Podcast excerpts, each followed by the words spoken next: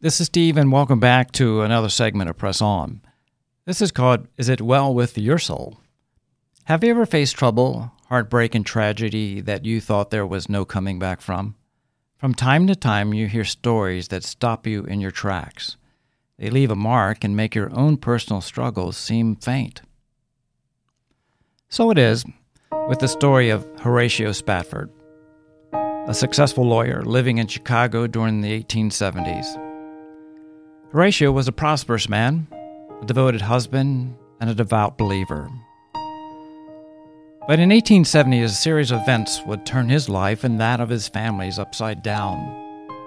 It began with Horatio and Anna's only son, Horatio Jr., who died of scarlet fever at the tender age of four.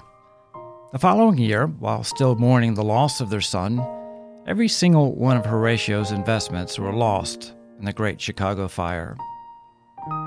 In 1873, conscious of the hardship that he and his family had endured in the last three years, he decided to take his family on a holiday to England, where they would accompany his friend D.L. Moody on his next crusade. Shortly before they were to set sail, a last minute business development threatened to derail the trip. Horatio sent his wife and four children ahead, where he would join them shortly. Anna, his wife, and four children boarded a French ship.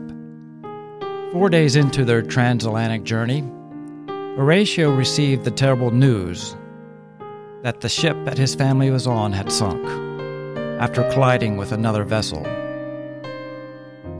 Several days later, he received a message from his wife that she alone had survived and all the children were lost. As soon as possible, Horatio boarded a ship to join his grieving wife En route to England, the captain called him to the bridge and said, A careful reckoning has been made, and I believe that we are now passing the very area where the ship that your family was on went down. According to Bertha Spafford Vester, a daughter born after the tragedy, it was here that her father penned the words to the hymn, It Is Well With My Soul. A portion of it reads like this when peace like a river attendeth my way, when sorrows like sea billows roll.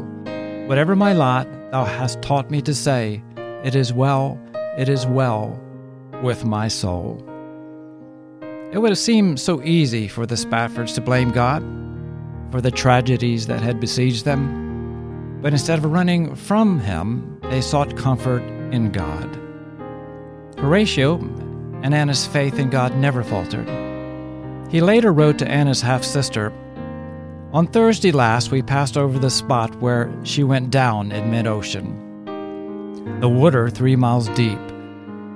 But I do not think of our dear ones there. They are safe, folded, the dear lambs, and there before very long shall we be too. In the meantime, thanks to God, we have an opportunity to serve and praise Him for his love and mercy to us and ours. I will praise him while I have my being. May we each one arise, leave all, and follow him. The tragedies of this world are not by the hand of God, but because of the darkness of a broken world that has rejected him. Yet, even in that, he calls us to return to him that he may comfort our souls. Is it well with your soul? As we close this segment, listen to this beautiful hymn. And if your heart is so inclined, call out to the one who can comfort your soul.